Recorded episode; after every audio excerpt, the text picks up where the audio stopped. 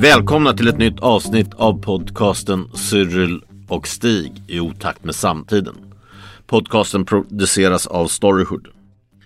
Dagens gäst är eh, journalisten, författaren och Rysslandskännaren Stig Fredriksson. Stig är sedan decennier tillbaka en framstående kännare av ryskt samhälle och politik. Under 70-talet var han eh, korrespondent för TT och eh, Sveriges Television i Moskva. Och om den tiden har han bland annat skrivit i boken Alexanders kurir om sin vänskap och hjälpt åt eh, Nobelpristagaren Alexander Solzhenitsyn. Under 80-talet var han korrespondent i Washington. Under, år, under 90-talet var han redaktionschef på Aktuellt. Fram till 2011 var han utrikeskommentator på Sveriges Television också. Han har skrivit flera böcker, bland annat Oligarken och presidenten, Tvekampen mellan Chodorowski och Putin. Böckerna eh, Boris Jeltsin, eh, reformatorn som inte nådde ända fram och eh, senaste boken Ryssland utan Putin. Med tanke på den utrikes, eh, utrikessituationen i världen idag kommer vi att tala om eh, Ukraina och situationen med Putins Ryssland, eh, Belarus och eh, inte minst situationen också i Ryssland, men också om eh, äldre tider som var då Stig? Ja, vi kommer in på Alexander Solzhenitsyn därför att eh, Stig Fredriksson var ju kan man säga hans kurir. Och ni kanske inte vet, för, ni, för er som är lite yngre kanske inte vet vem Solzhenitsyn är, men han fick Nobelpriset 1970 och han beskrev då Gulagarkipelagen eh, som var en, kan man säga, en blandning mellan roman och fakta. Men Gulag själva, ja, det, var, Gulag, det var fånglägren av Stalins? Det var fånglägren som var alltså utspridda över framförallt i Sibirien men även i, i Ryssland. Va? Där han eh, satt i åtta han år? Han satt i åtta år. Och eh, man kan säga att Solzhenitsyn hade en väldigt stor betydelse för att överhuvudtaget eh, kommunist-Ryssland skulle falla. Ja, Precis, och sen kom han tillbaka när Ryssland blev fritt, eller man ska säga, demokratiskt mm. under Jeltsin. Men då intog han en roll som västvärlden var mer skeptisk till. Han blev, ja, men alltså, för han var väldigt ortodox kristen. Ska ja, Solzhenitsyn är ju liksom lite grann åt mitt håll. Uh, han är ju väldigt reaktionär snarare. Va? Och jag tycker att västerlandet, lite grann som Putin, att västerlandet är dekadent. Och... Han bodde fint och isolerat i Vermont men var inte nöjd med västerlandets förfall. Nej. Jag vill också påminna om att vi inte kommer att ha någon poesiuppläsning på grund av restriktionerna. Men framåt mars kommer vi att skriva kurs om ni mejlar cyrill och stig gmail.com. Eh, ni kan också gå in på podstore.com för att köpa t-shirts, kaffekoppar, eh, tygpåsar och eh, hoodies med Cyril och Stig i otakt med samtiden. Glöm heller inte att swisha, för det är inte gratis att göra podd, till nummer 123 535 4857. Jag repeterar swishnummer 123 535 4857. Ja, välkomna säger vi då till eh, Stig Fredriksson, legendarisk journalist, utrikesjournalist och författare som gästar vår podd. Den fem, vi kan väl säga att den 15 det är den 15 januari idag. Igår sa Polens eh, premiärminister att läget har aldrig varit så skarpt i västvärlden för, för ett krig med, med Ryssland. Mm. Så, och, och igår, vad, vad, kan man säga mer? Igår sa Ryssland att man kanske skulle sätta ut eh, eh missiler i Venezuela och Kuba. Man har trupper, 100 000 man vid eh, gränsen till Ukraina som fylls på. Eh, man har landstigningsfartyg eh, som patrullerar Östersjön. Eh, I morse då på fredagen den eh, eh, fredagen den 15 januari. Så, 14. 14. 14 precis. Så, så um, så har det varit cyberattack mot Ukraina, bland annat utrikesdepartementet och eh, propagandadepartementet, man ska kalla det. Och eh, till råga på allt där för att destabilisera området kan man väl tillägga också då situationen i Belarus där, där polsk tv visade bilder hur, det, hur vakterna klipper upp stängsel för att låta de här flyktingarna från Mellanöstern komma in i väst mm. och Polen. Ja, ja nej, men alltså, jag, jag är ju intresserad av att höra vad du har att säga om det här. Mm. För jag upplever själv en sorts frustration därför jag får, när jag läser tidningar så, så får jag det jag uppfattar som närmast propaganda. Alltså antirysk propaganda. Ja. Och eh, jag vet att jag reste då genom Sibirien eh, 91, sommaren 91. Sista sommaren som Sovjet fanns. Eh, på den här expeditionen som, som Christian Petri hade arrangerat. Vi var ju de, de tyng, tunga fånglägren i östra Sibirien. Och jag måste säga det att under den resan så kom jag delvis att förändra min syn på det här med Sovjet. Alltså att det, vanligt folk hade det ganska bra. Och jag blev förvånad när jag läste också det här om att 98 var det väl som de hade ett val där kommunisterna riskerade att vinna. Ja, eh, alltså det var väl då 96 var det då när Jeltsin skulle väljas om. Mm. Det var då. Ja, alltså det är för att, ja. för att man, lä, man läser svenska tidningar och ser på svensk tv och så här. Så får man ju, eh, jag, jag, jag tycker det är obehagligt att inte få en bild där du ser båda sidor så att säga. Ja men alltså, jag, jag brukar alltid säga att det är väldigt viktigt att försöka förstå vem Putin är och varför han agerar som han gör. Men det är alltså livsfarligt att ha någon förståelse för vad Putin gör. Mm. Det är två olika saker. Och jag tror att det där med att ha någon sorts förståelse det är sluttande plan. Mm. Där, där som kan liksom riskera att leda oss fel. I din bok Ryssland utan Putin så, så förutspår då, eller om man ska säga så här 93 när, när, när det blev den nya konstitutionen. Mm. Jag kommer ihåg att jag pluggade det här i statsvetenskap på den tiden, att man då jämförde det med den franska konstitutionen, sju, sju års tid med stark presidentmakt. Men du skriver i din bok, som är några år nu, Ryssland utan Putin, att du förutspår att han 2020 då, där de gjorde en ny konstitution, skulle revidera, att han får sitta kvar hur länge som helst ungefär. Ja. Och du jämför också i boken Ryssland utom Putin med gamla tsar tiden mycket att uh, han har ministrar som han i sin tur kan skylla på också. Och sen är det ju du, du skriver också att han är en, kanske världens rikaste man då, 44 miljoner dollar men att Miljarder. När, miljarder dollar. Att pengarna ligger hos vänner. Mm. I de här, de ja, oligarker som är kvar är vänner. Häftar, det finns ingenting som häftar vid honom. Nej. Nej. Men jag förstår inte riktigt varför han skulle Alltså det är det jag inte riktigt fattar. Eh, varför skulle han berika sig?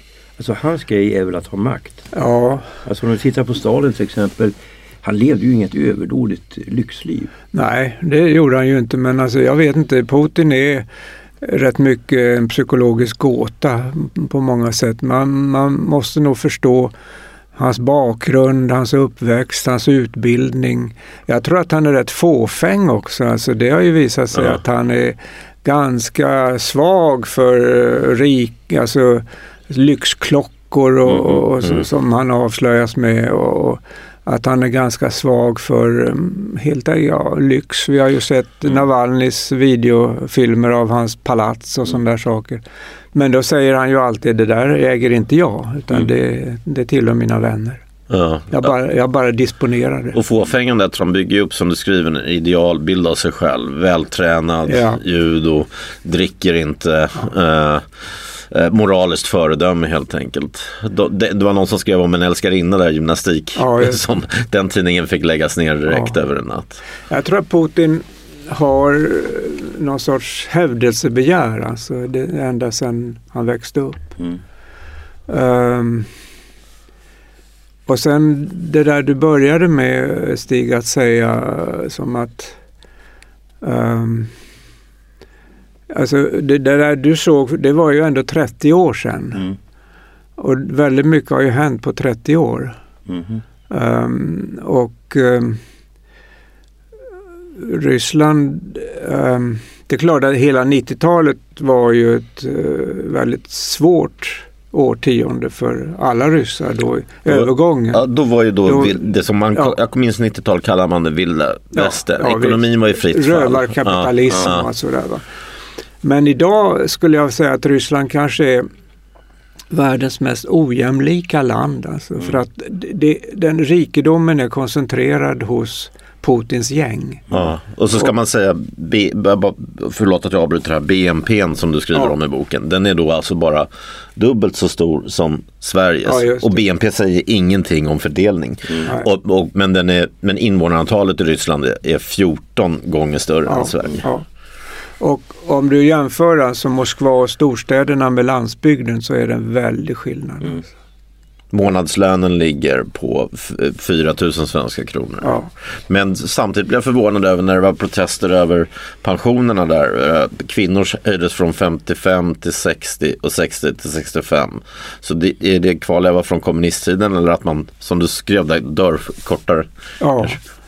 Jo, det, det, Eller dör tidigare. Har de ju försökt då höja den va? och då blir det ju protester. Det har ju blivit sociala protester. Men, men, men eh, pensionsåldern är ju väldigt låg jämfört Mm. med våra länder Mm. fortfarande.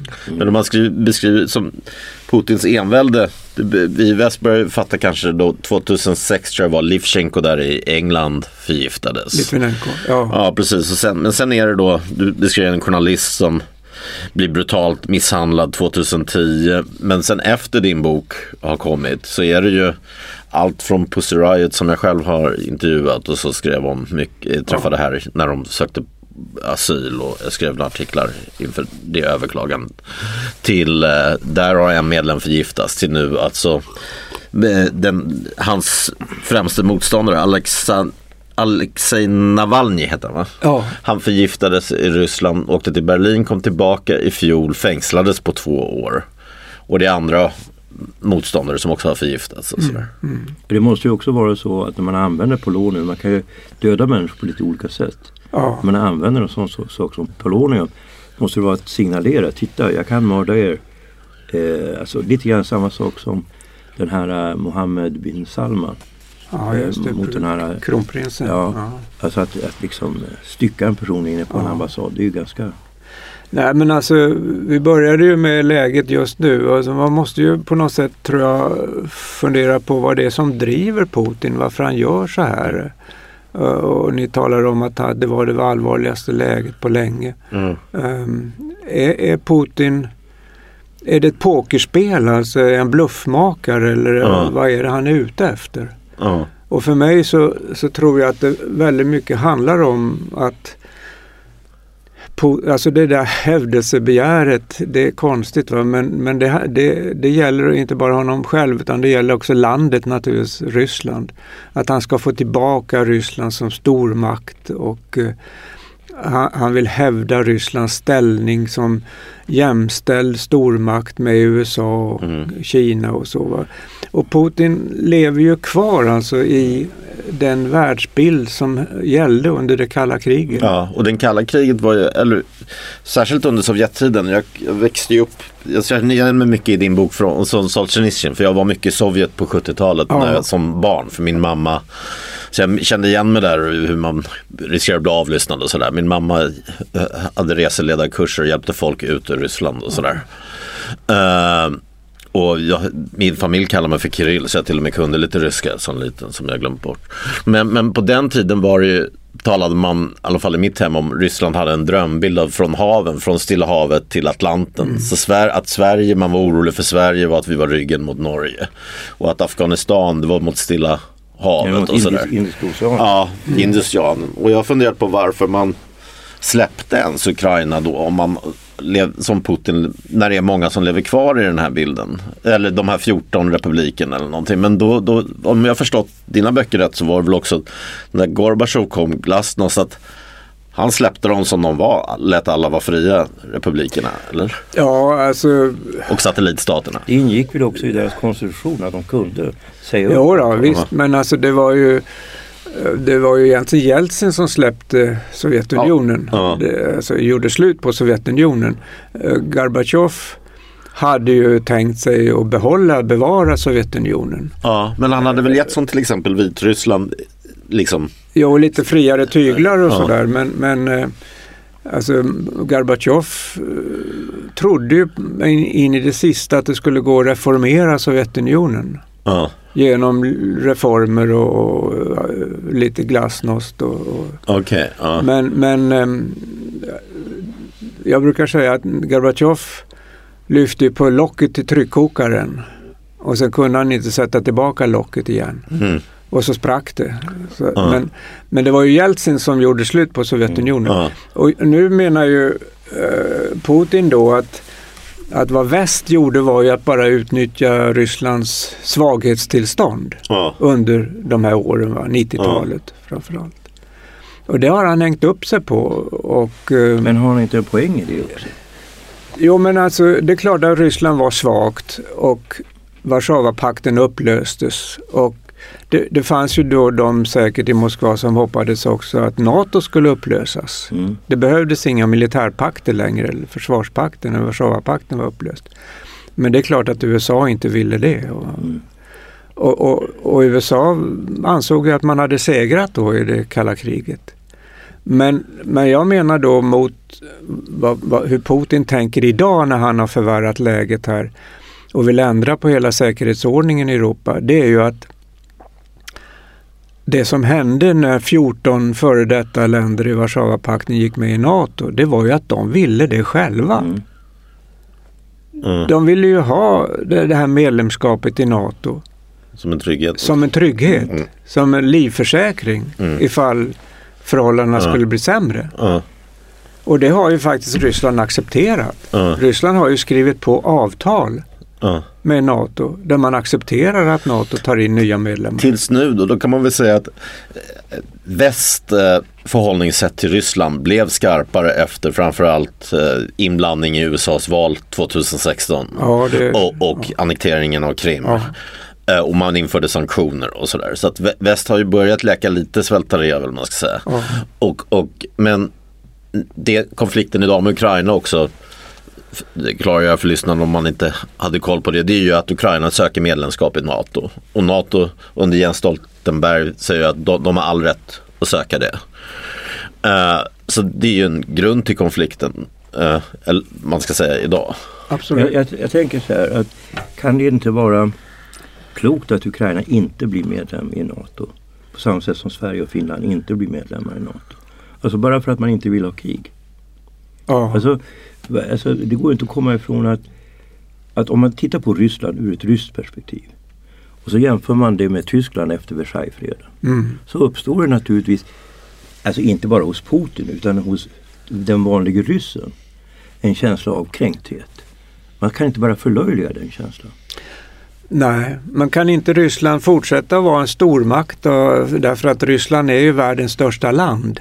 Ja, Då men kan om- inte Ryssland fortsätta vara en stormakt och leva i fred med sina Ja, grannar? det skriver du i din demokrati och i din bok här. Ja. Och du skriver också att de tre gångerna 1905, 1917 och, Och 91. eh, 91 när ryska folket har fått välja så har man valt demokrati. Ja.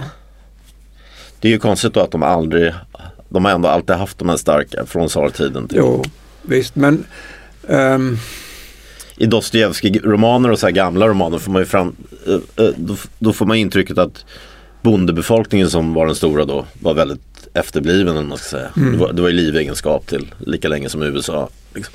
Jo, men man, man kan ju också undra, eller det finns ju många som säger då att genom att det har varit sådana här korta, korta perioder bara av demokrati och frihet, att, att ryssarna ska ha det system som de är vana vid. För så har det varit i århundraden med en tsar eller generalsekreterare eller en stark ledare i toppen. Mm. Och de, de, de liksom vet inte av något annat. Då, då ska de ha det på det sättet. Men jag tycker det är liksom att att underskatta ryssarnas eh, strävan efter ett annat bättre system. Varför, varför skulle inte ryssarna vilja ha mer demokrati och mera frihet också? Och jag, jag tycker ju då, alltså jag, ju, jag bodde ju då i Moskva på 70-talet, det är ju 50 år sedan snart. Då, då var det ju en diktatur, en enpartistat. Och jag tycker inte att Putins Ryssland är en diktatur på det sättet. Alltså en Man total... kan kalla det semidiktatur. Ja, Mm. men det finns, det, alltså Ryssland trots Putins övervakning och så är ju ändå ett öppnare samhälle idag än vad Sovjetunionen var. Ja, meningsmotståndare får ju skriva och sådär. Ja, Däremot, det, när gjorde det de fanns ju bara en handfull dissidenter, va? Ja. författare och så. Som, När jag intervjuade som de här konstnärskollektivet Pussy Riot för tre, fyra år sedan. Så de beskrev ju, de har ju blivit spöade på gator och Ja. sådär. Så att det blir ändå förföljelse Jo, även om de visst. kan protestera. Jo, ja, och hela förra året var ju egentligen ett väldigt, väldigt mörkt år för hela civilsamhället i Ryssland. Inte bara Navalny, utan allt annat som Hur ser du på ner. Sveriges hållning? Jag berättade ju för dig att jag ligger i startgroparna kanske med en reportagebok från området. Ja. Att, att, att, eh, när jag läste någon av de här böckerna nu när jag började läsa på så, så skrev, det var, jag tror man tänkte just på Sverige eller Skandinavien, att man förstår inte att när man gör en aktiv eh, kritik utav, utav eh, Ryssland så ser så som Sverige gör nu till exempel med, med att, vi ska in, att vi ska låta Ukraina ha ett vi ska göra en träning med dem på Gotland. Då, då ser Putin det som en stridshandling. Att, att, eh, så ser du på Sveriges håll. eh, Jag tänkte själv när jag såg nyheterna igår. Det här om situation, bara den sån sak att Ryssland patrullerar i Östersjön när vi mobiliserar på, på Gotland. Det kom sist på nyhetsbevakningen efter allt det här med corona och sånt. Sånt hade ju verkligen varit först på, på 80-talet eller någonting. Men att vi förstår vi läget i Sverige. Ja, det, alltså när, när vi kritiserar Ryssland det, eller redan före den här nuvarande krisen, men alltid på senare år när vi har framfört kritik mot Ryssland efter annekteringen av Krim eller behandlingen av civilsamhället, så får vi höra i Moskva att vi lider utav russofobi Ja, i Sverige. ja. Ehm,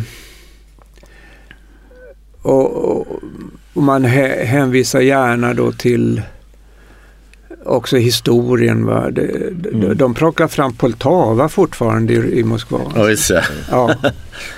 Och, och kommer ihåg, glöm inte, glöm inte vilket nederlag ni råkade ut Ja. för i Poltava. Passa er ungefär. Mm. Men, men alltså det här kritiken av Rysslands nuvarande agerande, av, av nuvarande regimens agerande kan ju lika gärna vara ett uttryck för kärlek till Ryssland. Att man vill att Ryssland ska bli bättre, va? att det ska bli ett bättre Mm. land, bättre regim där. Mm.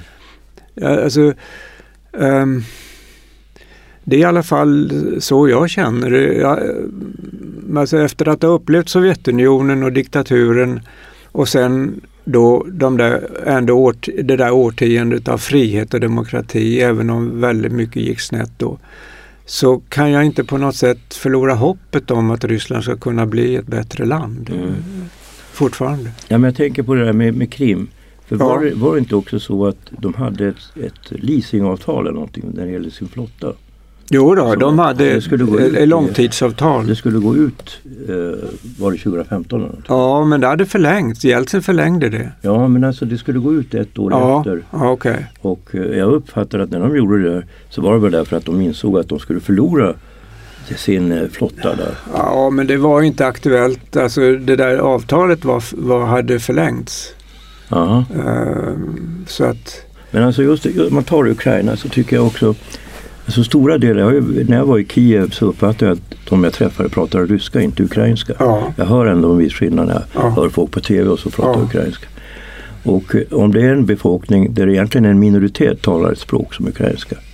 Nu kanske det är fler. Jag tror att det på grund av de nationalistiska stämningar som finns är fler idag som talar ukrainska än ryska. Men där en stor del, alltså miljontals människor uppfattar sig som ryssar. mm, då är det alltså jag vet när det gällde kriget i Jugoslavien där jag var väldigt mycket emot den, den politik som fördes från Sverige. Jag hade förståelse för serberna.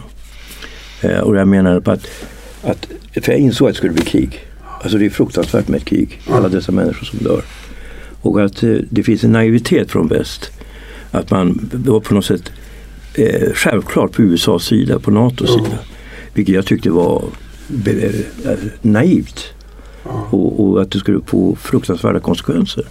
Jag uppfattar att det är lite grann samma sak här med Uk- Ukraina. Varför inte låta de här delarna som är ryska bli ryskt? Och slippa den här eh, prestigekampen så att man kan undvika ett krig. För förr eller senare kommer det att bli konflikt.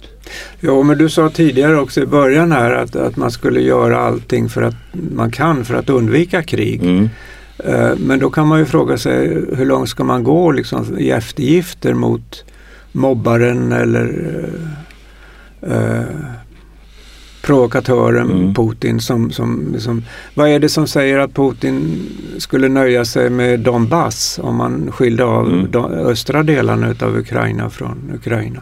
Vad är det som säger att han skulle nöja sig med det? Ja, när man läser din bok så, så framstår det som när Trump är där med ett möte i Helsingfors. Han framstår det som Chamberlain eller någonting. Ja. Att han går på allting trots att, han, var, trots att hans eget Ja. utrikesdepartement och justitiedepartement har sett att han ligger bakom ett valfusk och allt möjligt. Liksom. Ja, och säkerhetstjänsten. Ja.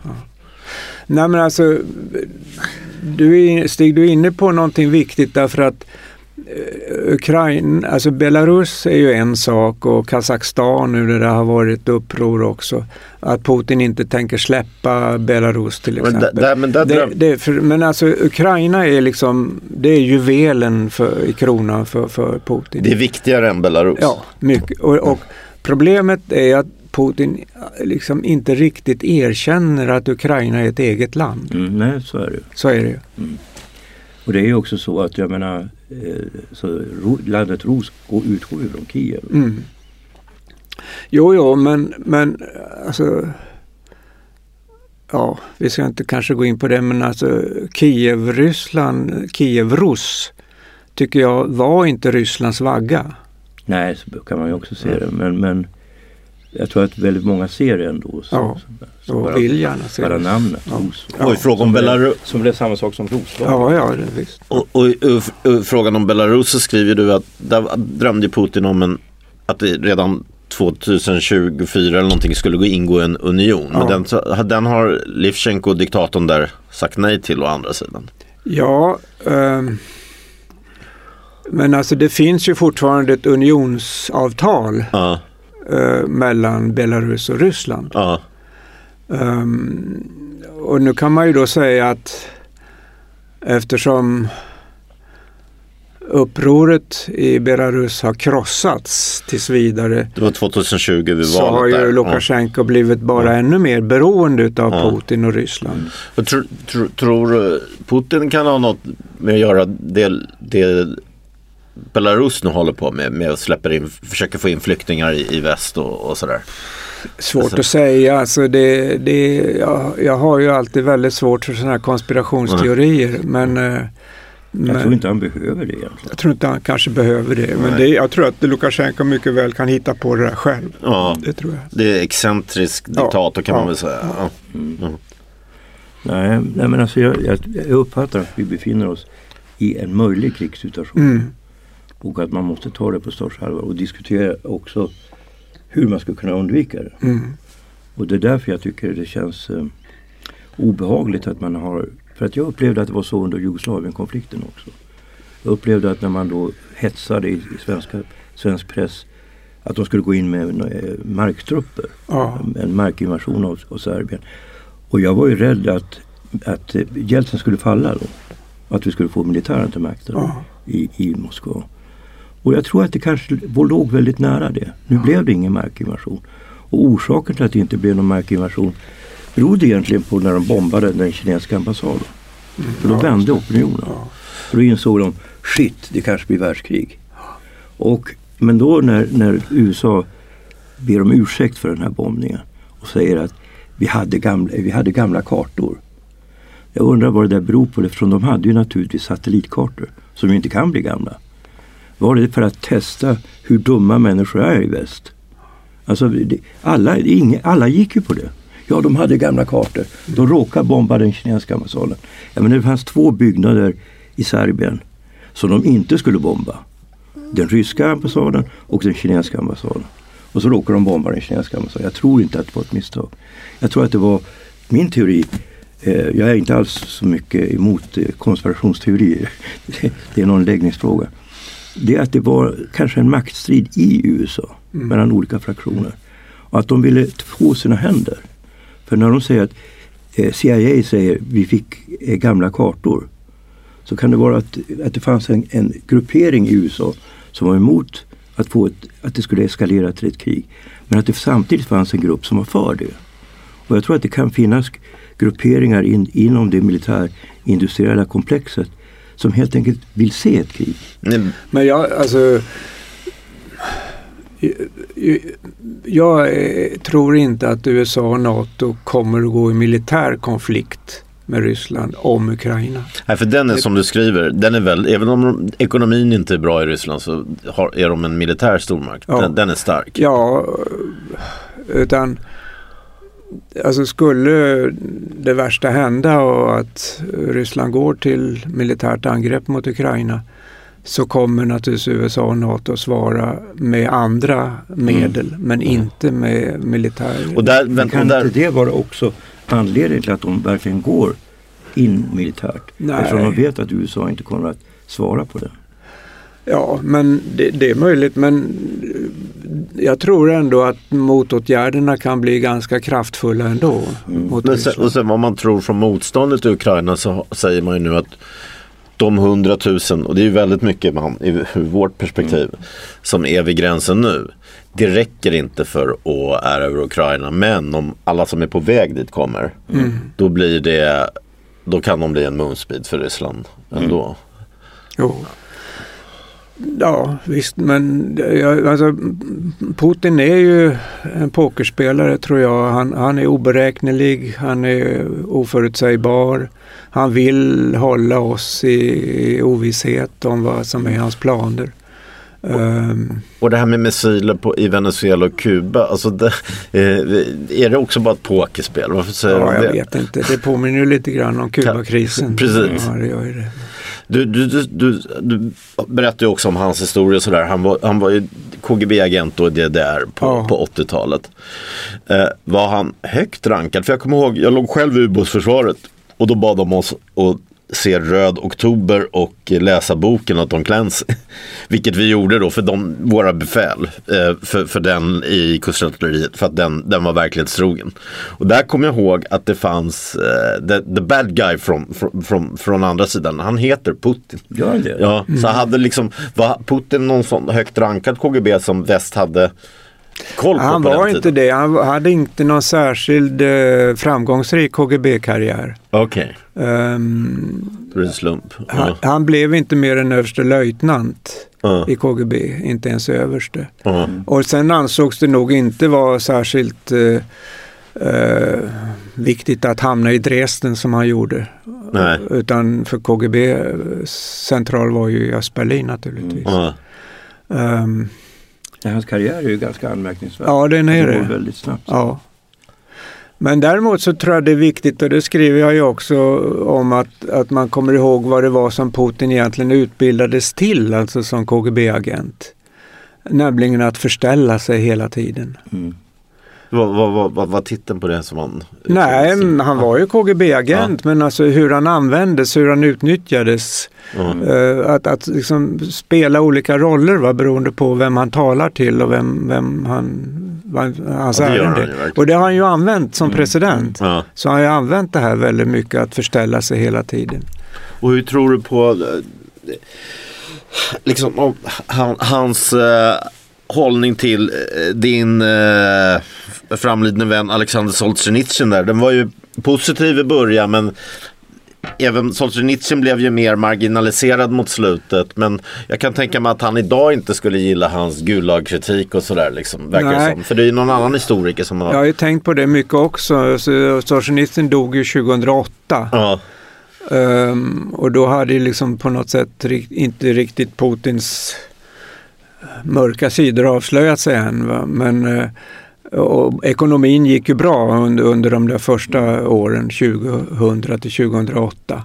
Um, ehm, men fortfarande idag så, så håller ju Putin eh, Solzhenitsyn i hög aktning. Gör han? Det gör han. För det var väl någon historiker för mig, som nyligen råkade ganska illa ut för att han har hållit på med i de här gamla arkiven. Ja just det, det är Karelen då, den ja. historikern Jurij Dmitrijev. Ja. Han höll ju på att gräva ut massgravarna där ja. I, för off, efter offren från Stalins utrensning i Karelen. Han fick 15 års fängelse. För det. Det var ju märkligt när vi reste där. För då hade ju alla, vi mötte ju då, det var så här delegationer från kommunistpartiet. Ja. Vi kom ju till stängda städer som aldrig hade tagits Och det här var 91? 91. Ja. Och, och de var ju alla var, var ju antikommunister plötsligt Mm. i kommunistiska partiet. Men de, alltså det, det var lite rörande att se dem därför att de var ju, i Sibirien hade de ingen information om väst. Ja, De trodde ju verkligen på allvar att, att vi hade det mycket svårare i, i väst Ja. än vad de hade. Ja. Och det var ju inte så att de var korrupta på något sätt. Utan de hade, levde ju väldigt enkelt. Ja. Alltså de människorna, jag hade inbillat mig ändå, jag var ju betraktade mig själv som vänster. Men jag var ju inte någon pro-sovjetisk vänster. Mm. Men jag hade ju all, alltid inbillat mig att, att de var på något sätt ändå korrupta. Att, de, ja, att man var kommunist Mm. för att man ville tjäna. Men jag uppfattar att de där människorna var idealister. Jag, jag bara kommer ihåg en annan sak. När jag reste i Sibirien på 70-talet och så Alltså när vi bodde i Moskva så sa ju alltid folk ni i väst och de i väst och hur ni gör i väst. Mm. Och så reste jag i Sibirien och pratade med folk där de liksom var väldigt eh, ja, Alltså det var ju lite grann fortfarande pionjäranda där tyckte Mm. jag och lite, lite fri, självständighet på något sätt. Så när de, De levde sitt eget när, liv. när de levde sitt eget liv och när de i Sibirien sa i väst så menar de i Moskva. Mm. Det var vad de menade. I Moskva gör de så här, i väst. Mm. Det var för, i väst för dem. Okej. Eh, din, eh, jag hann inte läsa den här om oligarken. Som Ja, du, men jag, läste det. jag tyckte att det, det som var bra med den här Oligarken Chodorowsky. Chodorowsky. Ja, Din brevväxling med, Ja. med, med honom. Men det är de här partierna som handlar om 90-talet. För jag har alltid uppfattat det som ganska svårbegripligt vad Mm. det var som hände. ja, Jag tycker det här är den tydligaste bilden man får av rent konkret vad hände och vad var det som gjordes. Och att den är, den är inte alls särskilt värderande.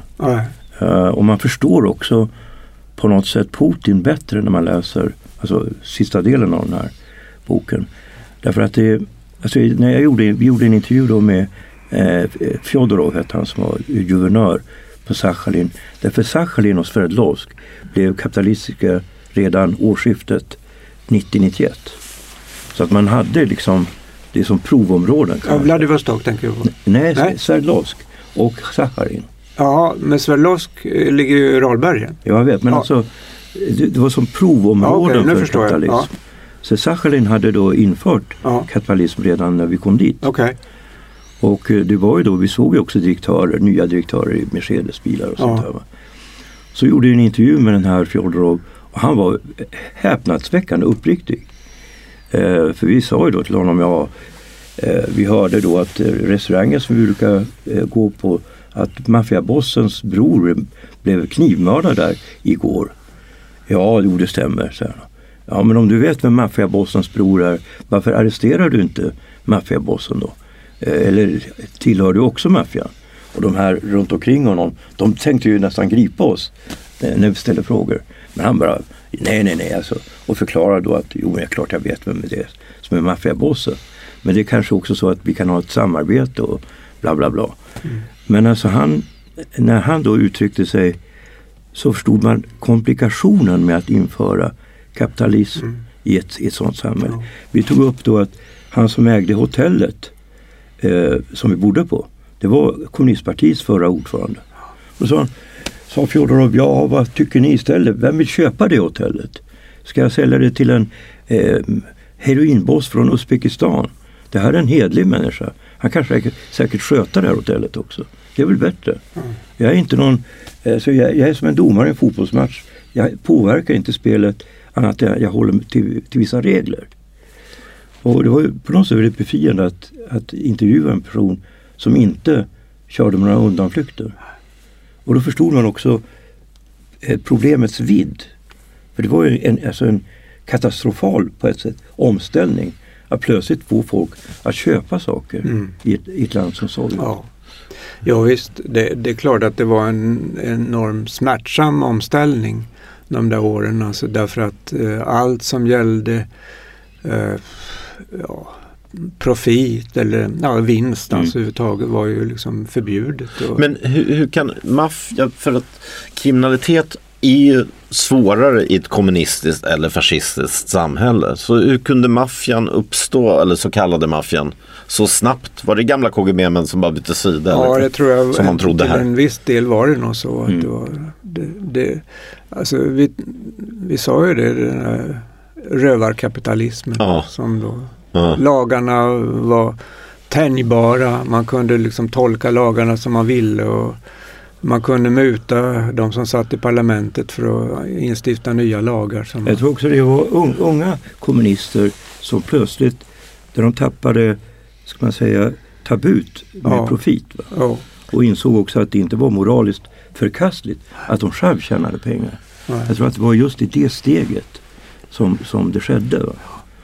För det var ju liksom inte, eh, alltså som vi ser det, maffia i italiensk mening som, som steg till makten. Det var ju gamla kommunister egentligen. Ja.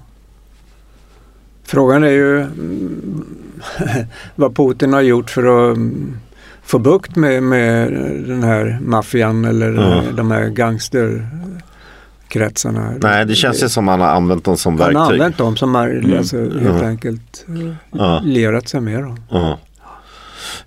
Berätta om din tid där på 70-talet när man läser Alexanders kurir här. Det, eh, Du, det låter ju som det låter som en väldigt spännande tid. Trots att jag var barn kan jag känna igen mycket där. Hur man måste smussla på hotellrum, inte säga högt saker ens.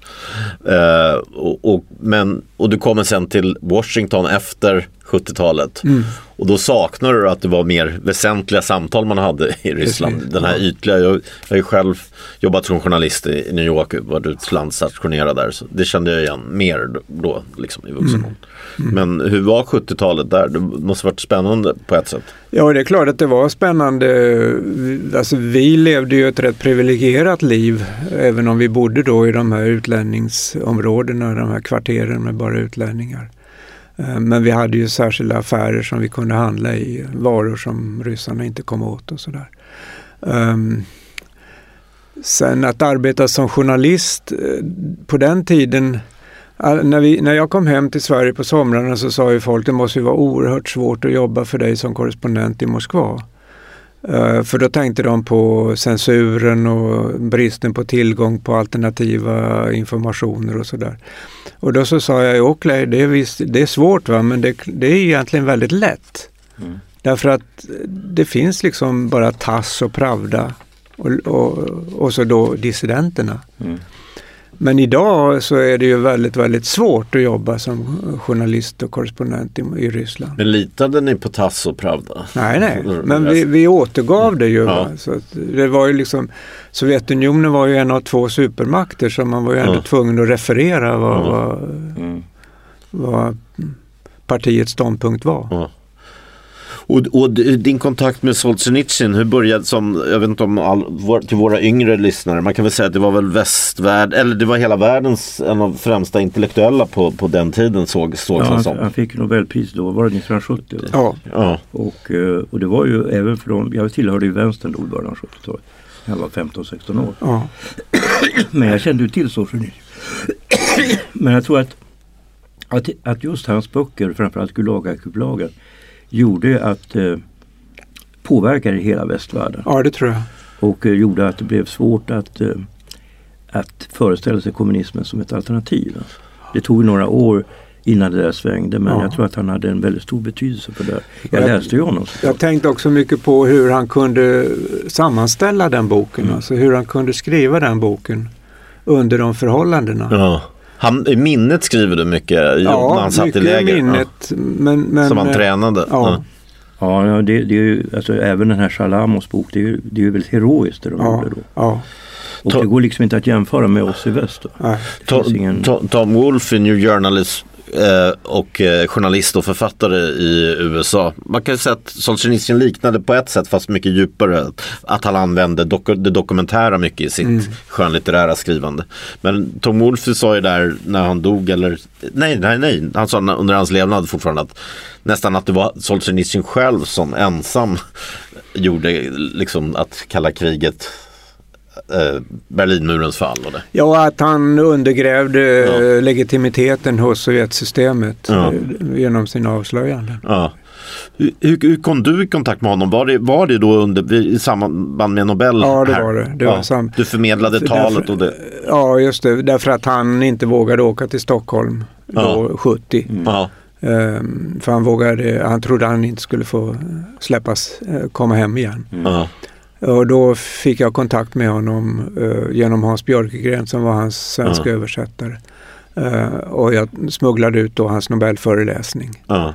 Eh, och sen så blev det inledningen till det här eh, både vänskapen med honom och det här ja. kurirverksamheten. Och han ville även att du skulle börja jobba som, till, det. som hans assistent. Ja. Ja, det, det är intressant att läsa om hur du, hur du upptäcker successivt att era åsikter Ja. är, skiljer sig åt. Ja, Alltså socialismen var ju ganska reaktionär. ja, Det här, jag kommer ihåg själv från när, jag var, när jag var liten att min mamma sa att det ser hur mycket han ändå älskar Ryssland för att han fick släpas på planet. Han ville inte. nej, Så nej. att hans fosterlandskärlek var ju ändå stor på ett sätt som inte vi i väst fattade tror jag.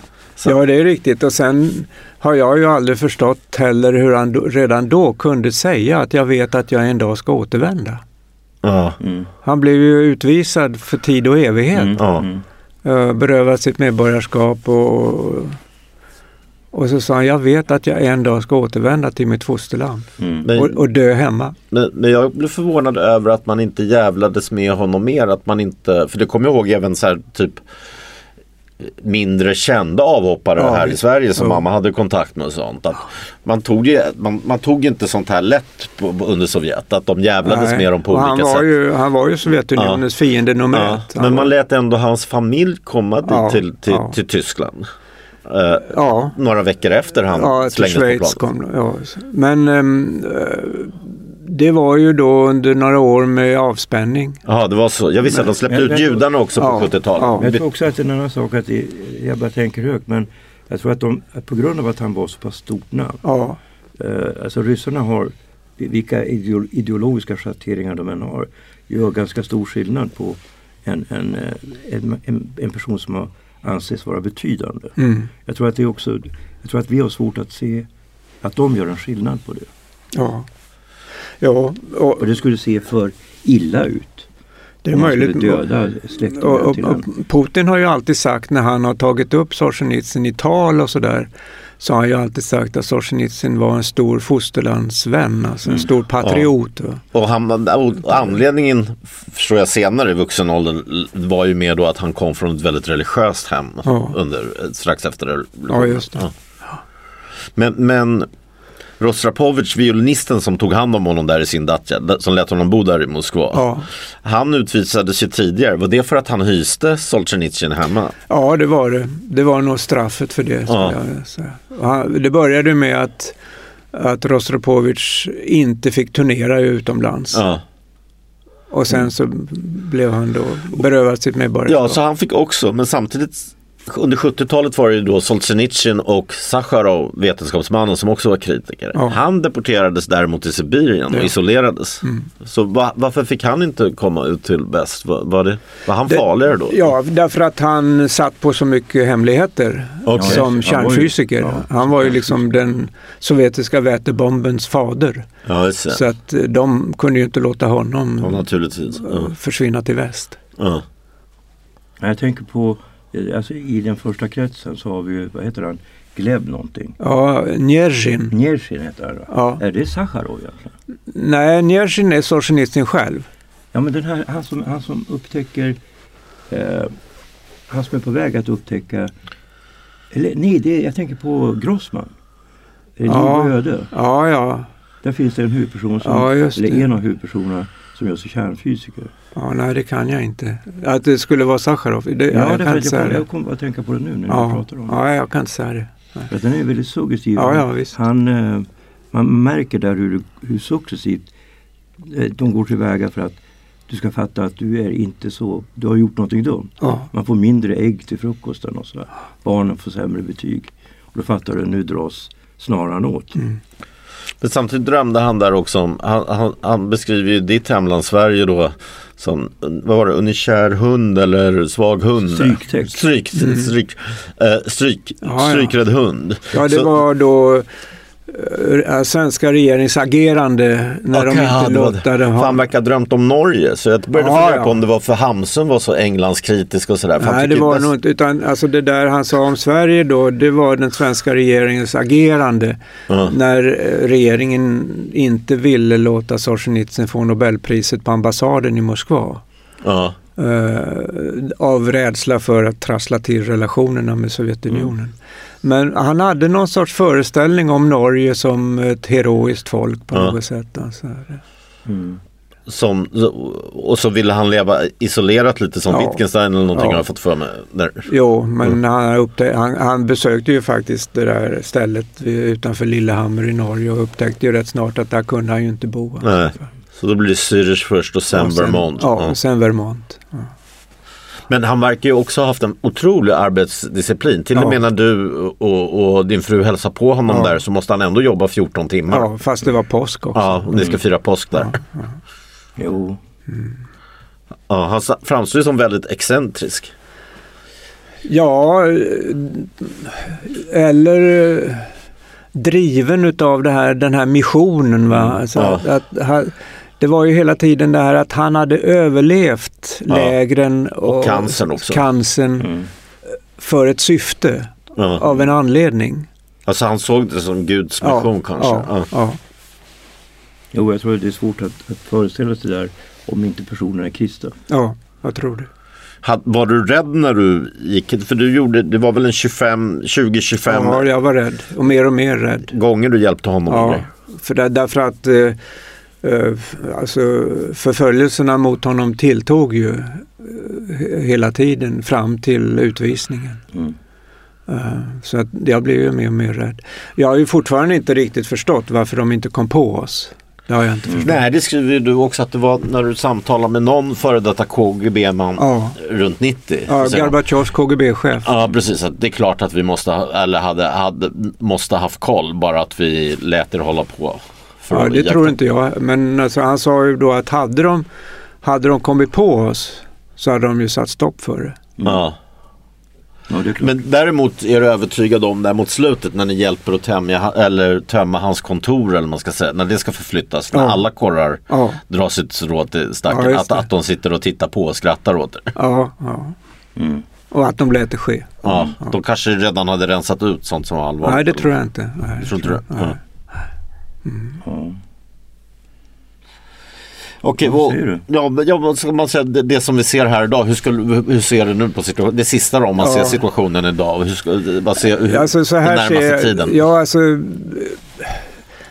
Idag då när vi spelar in det här så pågår ju fortfarande samtalen. Alltså, Ja. då, det, fortfarande är det ju diplomati. Ja. Försök att samtala. Det ska ju, samtalen ska ju fortsätta mellan Ryssland och USA och mellan Ryssland och NATO. Och eh, det är liksom inte, jag, jag menar det är inte för sent än va, att hitta någon sorts lösning. Jag vet bara inte riktigt hur en lösning ska se ut som på något sätt Alltså, ja, USA och NATO och väst kan inte ge efter. Kan inte, kan inte ge Putin det som Putin vill ha. Alltså de här garantierna till exempel därför att um, USA och NATO och väst kan aldrig lova Ryssland att inga andra länder någonsin ska få gå med i NATO eller att NATO inte ska få uh, ha någon militär närvaro i, de nya NATO-medlemmarna. Utan uh, väst måste hålla på den här principen att varje land har rätt att bestämma självt om sin ordning. Vad tycker du om Sveriges situation? Att vi låter Ukraina samarbete på, på ett sånt känsligt område som Gotland? Ja, jag, jag vet ska- inte riktigt hur det kommer att se ut, om det kommer att bli av. Men, Nej. men ehm, alltså, det är ju fullständigt oacceptabelt att Putin ska bestämma om svensk säkerhetspolitik. Ja, ja. Det kan vi Ja, ju inte alltså, om man tänker sig om, om de gör allvar av det här med Kuba och Venezuela. Hur kommer USA att reagera då? Ja, jag tror inte de kommer att låta det ske. Alltså, det Nej. tror jag Nej, inte. men det är ju, på ett sätt är det motsvarighet. Ja, Ukraina kan man ju jämställa med Kuba. Ja, men, men alltså, så, så viktigt är ju inte Kuba och Venezuela för Ryssland. Nej, sen är det ju som du säger också, vi har en ny stormakt som är större nästan Ja. än Ryssland, Kina. Ja. Kina har ju å andra sidan också intressen än Venezuela. Mm. Ja. Ja. Men, hur, men om, på det hela då, hur, all, hur allvarlig är situationen just nu tror du? Jo, det är klart att det är allvarligt, men ehm, eh, jag är inte säker på att, ehm, att Putin tänker gå till militärt angrepp mot Ukraina till sist. Därför att det är ett väldigt, väldigt vanskligt företag. Alltså. Ja. Eh, Dels så skulle det bli massa Ja, straffåtgärder, äh, motåtgärder, ekonomiska sanktioner och sådär mot Ryssland. Och sen liksom att hålla Ukraina ockuperat. Det är ett väldigt svårt Ja, företag. det är ett stort område, många invandrare. Ja. Ja. Men hur är det, alltså man tittar på den Donetska eh, Ja. Alltså är det verkligen i händerna på den här Novorossija? Nu? Ja, Novorossija är någonting annat. Det är ett annat större, bredare begrepp. Ja. Alltså, Novorossija är ett område som Putin pratade om en hel del efter invasionen, eller annekteringen av Krim. Och det omfattar liksom hela södra Ukraina ner till Odessa och, och hela... Så att eh, Novorossija, om, om No- Novorossija skulle bli verklighet då finns inget Ukraina egentligen. Då är bara, det är bara västra Ukraina. Sen, redan under revolutionen när man talade om vitryssar och sådär så var det väl Ukraina som gav också motstånd och så. Ja. Och så. Men ehm, utan, alltså jag, jag vet inte vad Putin egentligen är ute efter men han är ute efter någon, att, någon sorts avtal Mm. ändå med, med, med USA och NATO. Tror jag att det måste bli. Va? Mm. Känner du till filosofen Alexander Dugin? Ja. Kan, kan, kan, kan han hjälpa oss att förstå? Nej, jag vet inte. Jag tror Putin. att hans roll är överdriven. Ja. Eh, Alltså, jag- i, i, I Putins tänkande så tror jag inte att han spelar så stor roll. Mm. Ja, ska, ska vi avsluta där? Tack ska ni ha. Tack. Tack. Tack.